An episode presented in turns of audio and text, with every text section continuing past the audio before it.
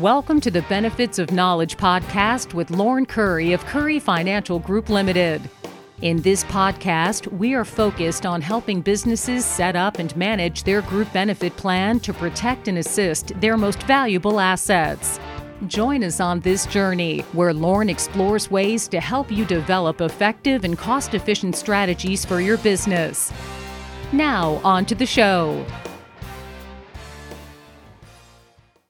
Hello and welcome to the Benefits of Knowledge with Lauren Curry. Lauren, what's going on today? Well, we're just having some fun here at the office today, Eric.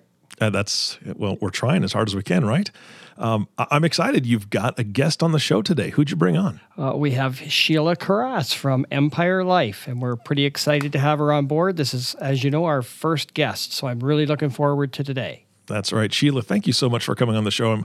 Uh, Lauren has told me a little bit about what the topic was. I didn't know who the guest was today, but I'm so excited that you're on the show. Well, and thanks, everyone. I'm excited to be here. This is my very first podcast. Woohoo. All right. All right. Well, Lauren, I, I know that you have a ton of questions, and I'm going to uh, be learning quite a bit. So take it away. All right. So I just really want to uh, reach out and thank one of my clients, Lindsay Richards, who is the HR manager for NEFAB Canada here in Peterborough, Ontario. Uh, I was having a conversation with Lindsay. She had some great questions about long term disability.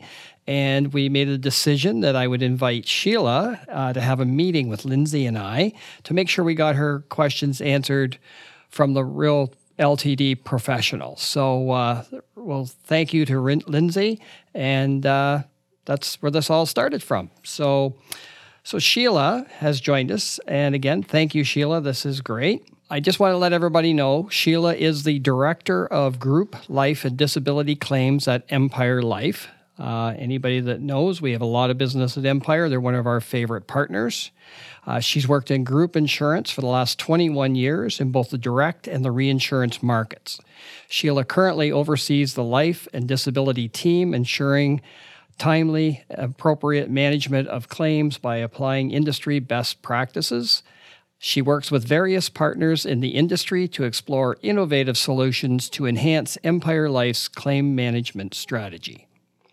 Now, because we're uh, dealing with the insurance company representative here, I've uh, got to do a little bit of legal housekeeping before I can ask Sheila any questions. So, this podcast reflects the views of the Empire Life Insurance Company as of the date published and is subject to change without notice. The information in this podcast is for general information purposes only and is not to be construed as providing legal, tax, financial, or professional advice. Empire Life makes no warranty, guarantee, or representation as to the accuracy or sufficiency of the information featured in this podcast. Empire Life expressly disclaims any and all liability or responsibility for any direct, indirect, incidental, special, consequential, or other damages arising out of any individual's use of, reference to, reliance on, or in, inability to use this podcast or the information presented in this podcast. There, now that we've looked after all that, I guess we can get on with the podcast. Are you all ready, Sheila? I am, and thanks for that. I know that was a mouthful to read off. right, that was that was just I felt like I was practicing here. But anyway, okay. So long-term disability. Um, a common thing that I hear uh, from many of uh, our clients, uh, we talk about employees and they've been off work for long times. Um, they're not sure how coworkers are going to welcome them back when they go back to work after being off, and they are actually nervous or even scared to return to work. So, our first question is What do you do when employees are reluctant to return to the workplace after being on disability? I think this is a really great question to start with because it's something that um, employers might not think about when they have an employee off on disability. But when you think about any absence you've had from work, I mean, vacation is an example. If anyone can remember going on vacation, I know it's been a while for all of us, uh, but after a week or two away from the office, you come back and you're probably not super eager to get back into work the next day. And that's after two great weeks of, of fun and, and excitement. So imagine after a longer period of time when you've been sick or injured, it it's a challenge. So we do face it a lot normally, not even just during the pandemic, but this past year with COVID-19, it's it's definitely made this issue more prevalent. So um, we do have to understand that every individual has unique circumstances. And and we have to think about what those circumstances are and make sure that we provide them with whatever support we can to help them transition back into the workplace. It's not one size fits all. It's not the same answer for every single person in every situation our claim managers and return to work facilitators. So, those are the people, some insurance companies refer to them as um, rehabilitation consultants, uh, our rehab team that helps people return to work. Uh, they work with the employee and their employer to find out what options are available. So, that could include, um, just as some examples, maybe returning on a gradual basis, doing a few days the first week or a few hours at a time, even over a period of maybe four to six weeks. Or maybe they have modified duties that, that someone can transition back into. Alternate work arrangements like working from home, which has become way more possible than it ever used to be. Anything that we can do to make that transition easier. And we also work with providers to offer internet, virtual, or in person cognitive behavioral therapy, which, if I talk about it again, I may refer to it as CBT. And that helps the employee set goals and, and really take responsibility, ownership for accomplishing the goals and including and leading up to that return to work. Sheila, you said something there that um, I'm a little confused on. You said you work with providers to offer internet, virtual, or in person cognitive behavioral therapy um, which is intriguing to me. But what is the difference between internet and virtual? Isn't isn't the internet virtual? yeah, so great, great question to get the distinction there. Virtual, think about virtual as um, the same thing as in person, only doing mm-hmm. it over a video conferencing platform mm-hmm. like Zoom or Teams or how we've all been working this past year, or a lot of us have been working. Internet based is is a newer sort of cognitive behavioral therapy, and it's not your traditional discussion talk therapy with a with a therapist. It's uh, it's really app based, and the the employee or the disabled claimant is typing out their answers on their phone or on a computer or a gotcha. tablet and they're going at their own pace so uh, they might still communicate with the provider by text or email, um, or maybe even a call once in a while, but it's more really texting.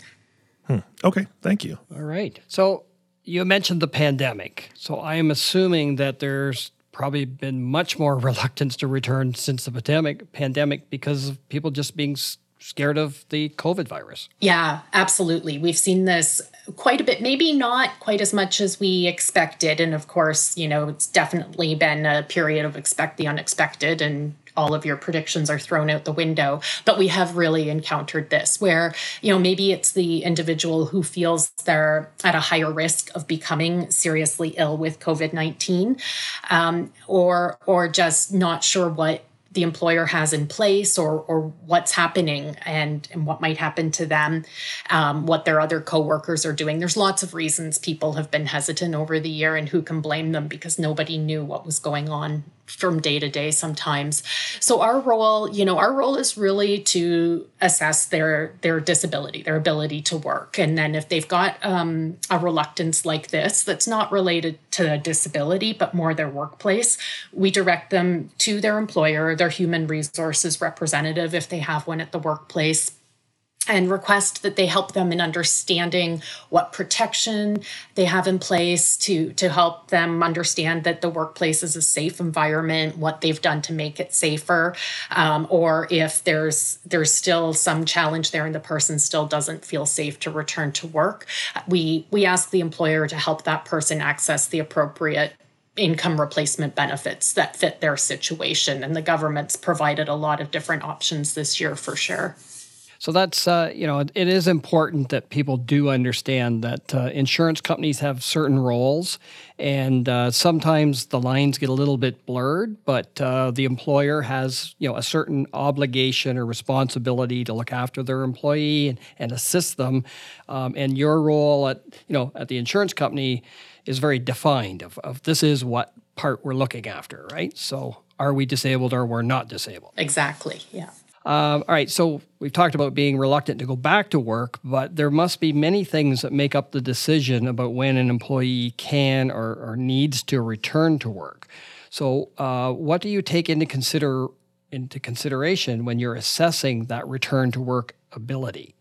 You'll probably hear a lot of insurance carriers refer to their definition of disability, and it becomes such a common phrase for us that we forget this isn't, you know, known lingo out in the normal world. So forgive me for using that, but we do we do talk about our definition of disability, and and the most common definition is um, the ability of a person to do their own occupations in that in that first two years of disability.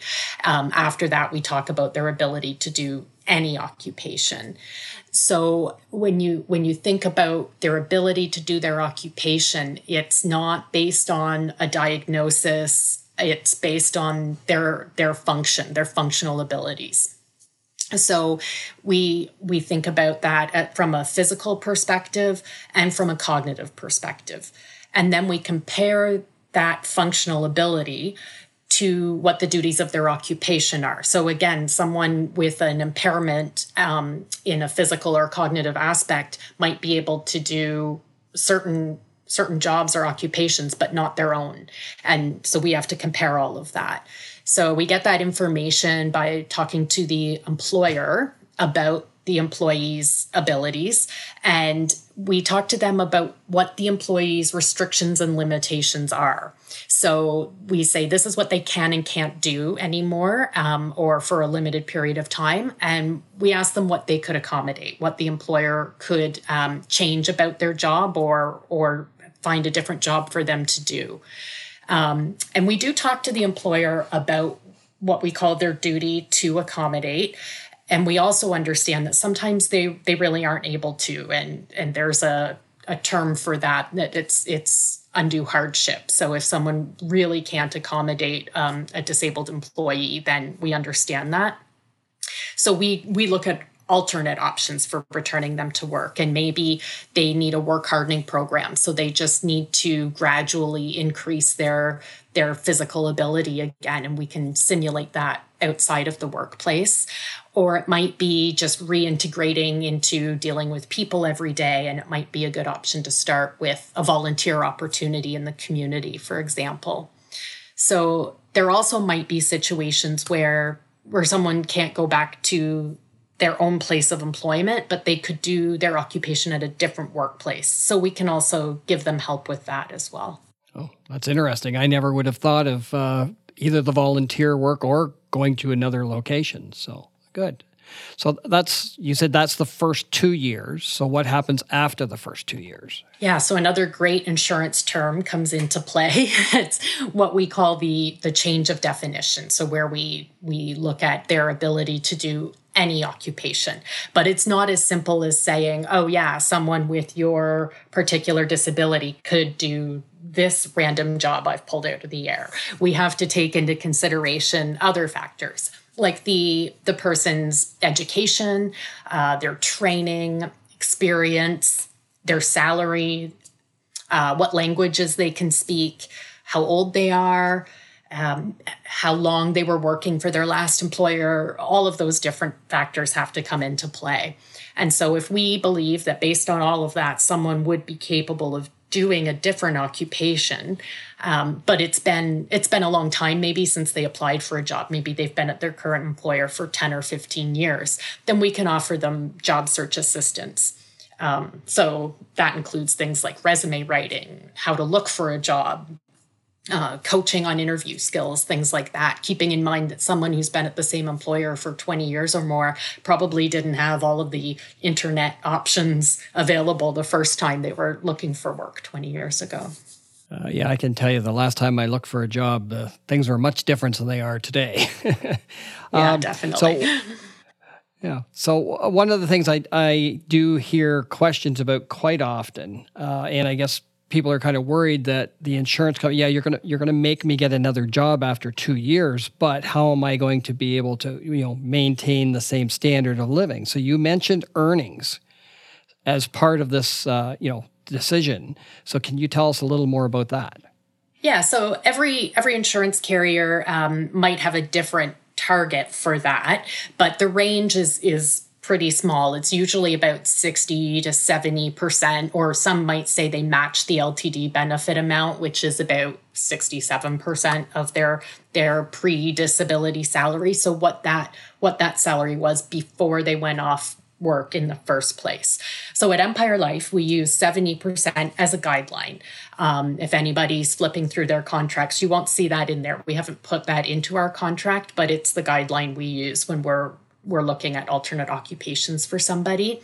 So that means in order for us to determine someone's capable of doing a different occupation, we're identifying the jobs that they're qualified for and and that they could earn at least 70% of their pre-disability income. So to make it a really simple example, as a CEO who's making over $100,000 at their pre-disability job, we wouldn't say, oh yeah, but now you're capable of working at um, a minimum wage job, like at a bookstore or something like that, because we realize that's not comparable to their their pre-disability salary. All right, that's that's good. That should give people a good peace of mind. Uh, I'm actually surprised the number's that high. Um, a lot of times I've heard 60% was uh, was kind of the number out there, so that's that's great to know. One more more thing I can talk about Empire Life for. So, um, okay, um, so on to the claims part. Um, as an advisor, I get a little frustrated on this area, and I realize that everything's privacy uh, but I never get any information about ongoing claims. Um, so, can you tell me what level of communication can be expected between the insurer and the employer, and then the employer and the employee over the course of a disability claim?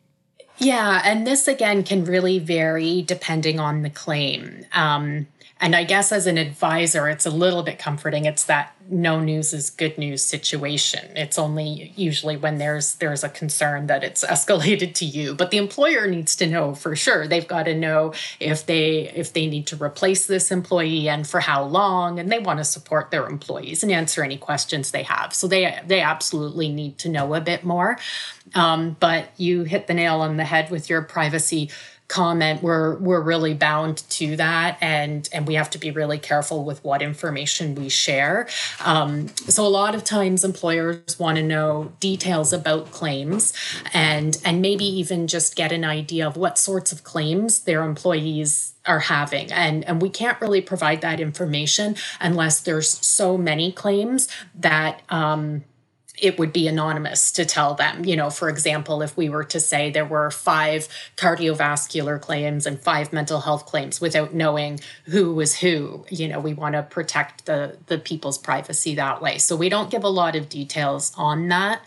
Um, but with a group with lots of ongoing claims, um, when a return to work is expected, you know the employer might want to have a regularly scheduled discussion with the insurer maybe once a month or or maybe biweekly if there's a lot of people in a gradual return to work or, or coming close to that. So it's really um, you know matching the needs of the of the employer. And as the insurer that's our responsibility to make sure we're matching those needs. Um, but as a minimum, the employer should always be informed of the decisions on the claims and the time frame the claim has been approved for. So so like i said you want to know how to how to workforce plan for your team of people who are there. Um, so we definitely encourage that. We also encourage an employer to provide whatever information they may have that's pertinent to the claim. So you know keep in mind that the employer may not and and maybe is unlikely to know the detailed medical information about the claim. We definitely don't expect them to. But if they have any information that they think we should know, we welcome that. any information is useful for us. Um, and it's also possible that someone could have stopped working due to one condition, but a different condition that the employer is not aware of is is what is preventing them from being able to return to work. So, uh, you know, employers should be aware of that too and keep that in mind if they don't understand why someone hasn't come back to work if if they think they went off with a broken leg and it's been four months and they just can't figure out why they've returned to work um, we want to make sure they understand things could have changed and, and we just can't tell them what they've changed to um, so the other question we get a lot about communication is is the employee and the employer talking to each other when the employee's off and we we definitely recommend that. We want the employee to maintain that contact with their employer and that can be hard for the employer to initiate because uh, you know, they might not have access to the personal email or phone number or whatever contact information for that employee. They probably just have their their work phone number and email that they're not using on disability. So the ball is really in the employee's court to maintain that contact. And we definitely encourage them to do that and to discuss the different return to work options. But if, you know, sometimes it happens that the employee really has no intention of returning to that workplace. And as soon as we know that, we ask them to make sure they've told their employer and, and do a proper resignation because we're going to help them try to find a different job and move on and, and get better. But the employer has a right to know that they have no intention of coming back to work. Yeah, that would be very important information to know, right? So, um, so I, I, guess maybe something that we could add to our administrators checklist here is to encourage employers to make sure they do have like a personal phone number, email, that type of thing, so they they can contact employees if they're away from work. Because, you know, uh, again, pretty a lot of people nowadays uh, they've got that work and the personal email, and if they're not at work, they're not using the uh, the work one. So that makes a lot of sense. So, and I think it's just very, very important that everybody is aware that the more communication, the better. It's better for the employee. It's better for the employer. You know, it's just better all around. So that's good. Um, so the next question that uh, come up in our meeting with Lindsay actually was one that we do discuss uh, when I'm, I'm going over the administrator's checklist with people. So, how about I'll jump in and maybe answer this one? um, the question yeah, How long? all right. How, I'm letting you off the hook. I'll give you a break. Um, how long should an employer continue extended health benefits and dental benefits for an employee who is on disability? Uh, and this could be for like different leaves, but disability is probably the biggest. Um, so, very important. Again, this is nothing to do with the insurance carrier, uh, whether it's Empire Life or any insurance carrier. This is not a decision made by them. And, you know, we certainly do have uh, regulations in, in here in Ontario for sure um, of how long things are expected to be provided to employees. Uh, but what I encourage employers to do is to have a policy in place. Let's not try to establish a policy after the fact. We should have this stuff done ahead while everybody's healthy and at work. But have you know, their uh, human resources and their legal teams should be putting together a company policy saying that if an employee is off work, how long are we going to, you know, provide these health and dental uh, benefits. And if there's a, you know, quite often we have situations where the employee is paying a portion of that in that situation, they would be expected to continue their portion. Um, but there should be something in writing just saying that, you know, whether it's 24 months or whatever the number is, there's many different ways of doing it. Um, but that is really up to the employer to have those things in place. Uh, I always talk to the employers as soon as they ask me those questions. I say, No, I'm not a lawyer. I really recommend you do talk to a labor lawyer about these types of things as well. So, anyway, so there. I covered that one off for you. And since we're on policies and procedures, uh, what policies and procedures would an insurer recommend for the employee employers um, that they have in place to help support the disability program?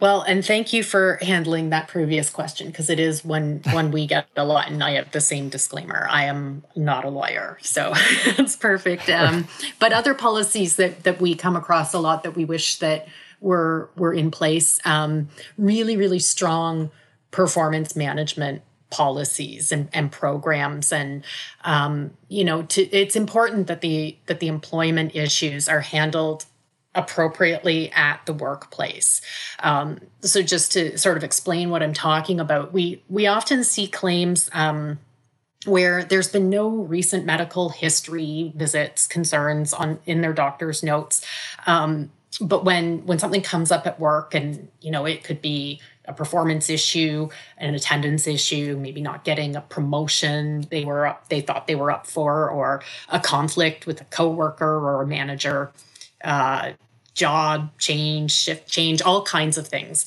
Um, anything like that that's got them upset about being at work. Uh, the employee might go to visit their doctor and talk about how it's stressful for them, this work situation. And so the doctor naturally suggests they take time off work. Um, and that might be totally reasonable and, and a beneficial suggestion for sure. But it doesn't necessarily mean that that employee meets the definition of disability. So that's why we say it's really important that the employer addresses the performance issues at work in a timely manner and and and let the insurer know if any of these issues were going on if if a disability claim is submitted. Well i mean you guys have already both said it. I'll say it again. I'm not a lawyer either but so none of us are lawyers and and i would think that there may be some questions about what that definition is and what happens if an employee doesn't meet the definition uh, of disabled. How does that work well, yeah. So if their claim is declined because they don't meet the definition of of disability, um, you know, we always we always explain that to the employee and and we're not telling them that their doctor was wrong with the diagnosis that's mm-hmm. a really important distinction to make we're not arguing that at all and we're not even arguing their ability to to be at work maybe um, in certain situations we're not saying oh we think you should be at work today because there's a lot of reasons someone stops working and it, it's a bona fide reason for stopping work, but it doesn't mean they're disabled. So understanding all of the different reasons that that someone's off work and um, what other benefits might be available to help them in an income replacement aspect uh, in those situations is really important and we can help guide them there but it, it's even more helpful if the employer is aware of this you know before the absence even even begins. Um, so to help explain that like i like to use employment insurance as an example. So when you think about employment insurance and and this has been harder in the past to explain because it's not something that everyone thinks a lot about, but mm-hmm. it's been talked about in the Canadian government and the news a lot because of all these benefit changes that have been happening this year. So it's more front of mind, but they, they have all kinds of buckets of benefits to provide income replacement. So they've got one for job loss, your traditional employment insurance. They have a compassionate leave benefit. Um, so you know if you're if you're taking time off work because someone has died or um, or maybe a caregiver leave benefit because you're taking time off work to look after someone um, and then they have the sickness benefit. So disability insurance your long-term disability ltd benefit is only that last bucket. It's only that sickness benefit. So if someone has to stop work because they themselves are injured or sick. Um, so you know so it's it's helpful for an employer to understand that so they can guide them in the right direction before they leave work. But if we if we get that claim that they don't meet the definition of disability then we can also um, help guide them in the right direction.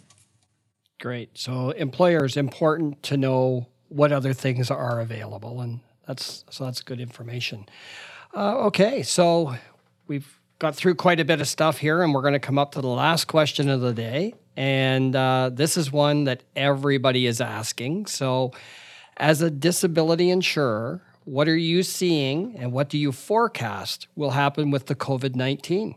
Yeah, and that is a big question. it changes so much, and we have talked about it so much in our industry this year. Um, and thinking back to a year ago this week, wow, everything yep. we predicted that week it definitely didn't come true. Some of it did, but definitely not everything. And and some of that in a good way, right? Um, so you know, we we anticipated a huge increase in volumes in in disability claims. Um, and and a lot of us saw fewer claims than we expected so you know we're trying to think well why why is that and and it could be because of the government benefits like the CERB that were introduced fairly quickly which was was great for a lot of people um, you know it might even be that people were working through conditions that they might not have before, just because the whole world was in this situation together. And I think it just sort of builds this sort of we can get this, we can get through this mentality, right?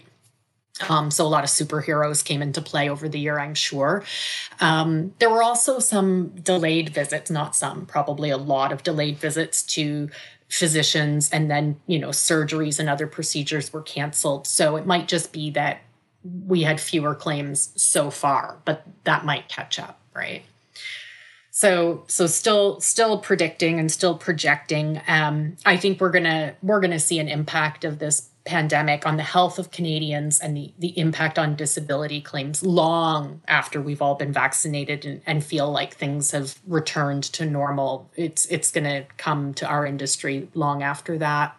So you've you've probably heard a lot of discussion about potential long term side effects. Um, we've heard labels like long COVID or, or COVID long haulers. And, and there's not a lot known about this yet. Um, so, you know, we're, we're reading a lot, we're talking to a lot of doctors.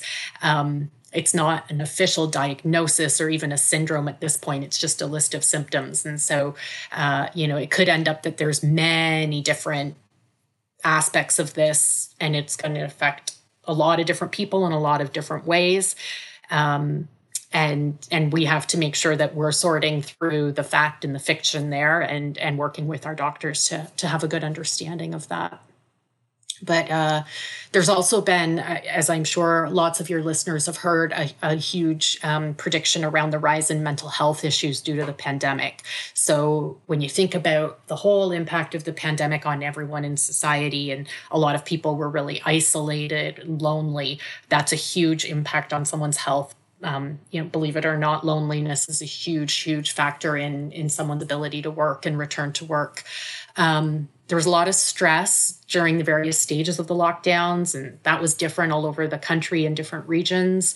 Um, there's probably um, a lot of cases of grief for people who have either died during the pandemic or were really sick. Um, the absence of, of normal closure from that, you know, where we didn't have um, a lot of time to visit maybe some elderly relatives in retirement homes. We didn't have normal funerals. Um, people can also grieve lost opportunities, life events.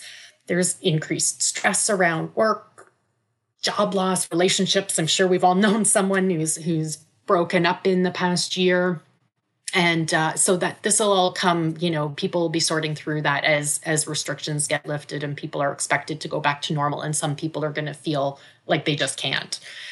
Um, there's also some potential physical health impacts. So we talked about, you know, sort of the physical long COVID potential impacts, but also um, musculoskeletal impacts. So a lot of us quickly switched to a home office thinking this is going to be a couple of weeks. I can do it from my kitchen table or sitting on my couch or something.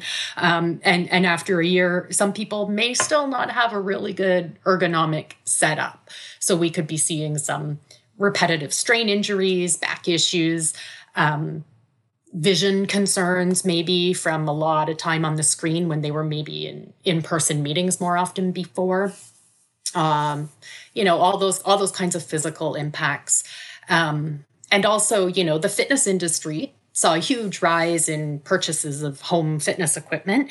Um, and a lot of people got healthier this past year, but not everybody jumped on that bandwagon. Some people actually ended up moving less eating more and they had all these access to all the access to snacks at home and things like that. So some people may have become less healthy. So, you know, there's the obesity, the diabetes factors that could be impacted by that. And again, thinking it was only going to be a couple of weeks, we never would have predicted impacts like that but now it's been a year and and uh, you know will be longer so all kinds of things for us to to think about and watch our our data for for spikes in different things yeah. Wow. There's boy a lot to think about. I I can certainly uh, you know see what you're talking about there about not some people moving significantly less i used to play hockey three times a week curl once a week in the in the wintertime so i was active four days a week and boy that just hasn't happened this last year so uh, maybe i need to go out and get some of that exercise equipment you were talking about